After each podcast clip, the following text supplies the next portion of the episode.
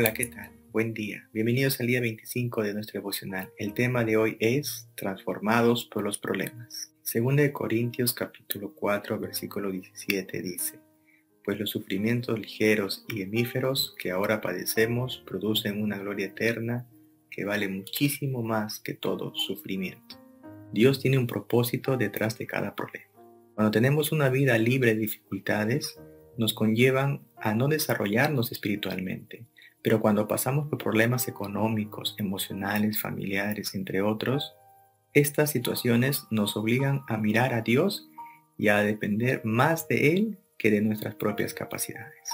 En efecto, Dios pudo haber evitado que José vaya a la cárcel, que a Daniel le pusieran en el foso de leones, que a Jeremías lo echaran a las mazmorras, que Pablo naufragara tres veces, pero Dios no lo hizo. Él permitió que estos problemas sucedieran y como resultado, estas circunstancias acercaron a cada uno de ellos a Dios y a su propósito. En Romanos 8:28 dice, sabemos que Dios dispone todas las cosas para el bien de quienes lo aman, de quienes han sido llamados de acuerdo con su propósito.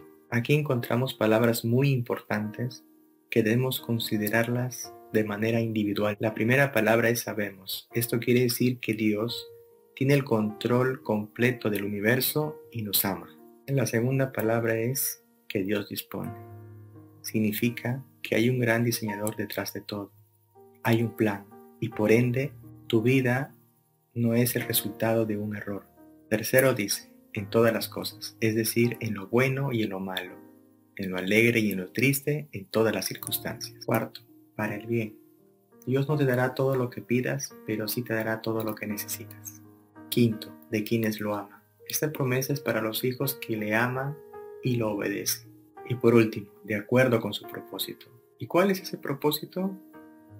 De que seamos a imagen de su Hijo, es decir, que todas las cosas que Dios ha permitido que pases en tu vida, lo ha permitido para cumplir con ese propósito. Porque todos los problemas son una oportunidad para formar carácter.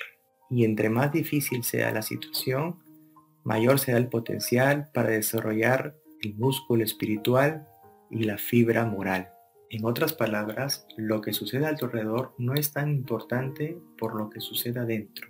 Todas las circunstancias son temporales, pero tu carácter durará para siempre. Por eso el apóstol Pablo dijo, también nos gloriamos en las tribulaciones, sabiendo que la tribulación produce paciencia, y la paciencia prueba, y la prueba esperanza. En ese sentido, permíteme darte tres consejos para enfrentar los problemas. Primero, recuerda que el plan del Creador es bueno. Él sabe lo que es mejor para ti, porque en su corazón solo tiene los mejores deseos. Segundo, regocíjate y dale gracias. Jehová está contigo, así que no tengas miedo y alégrate en todas las circunstancias. Y tercero, no te des por vencido. Cuando pases por circunstancias difíciles y confusas, ten presente que la mano de Dios está contigo. Si miras al mundo, te afligirás. Si miras a tu interior, te deprimirás.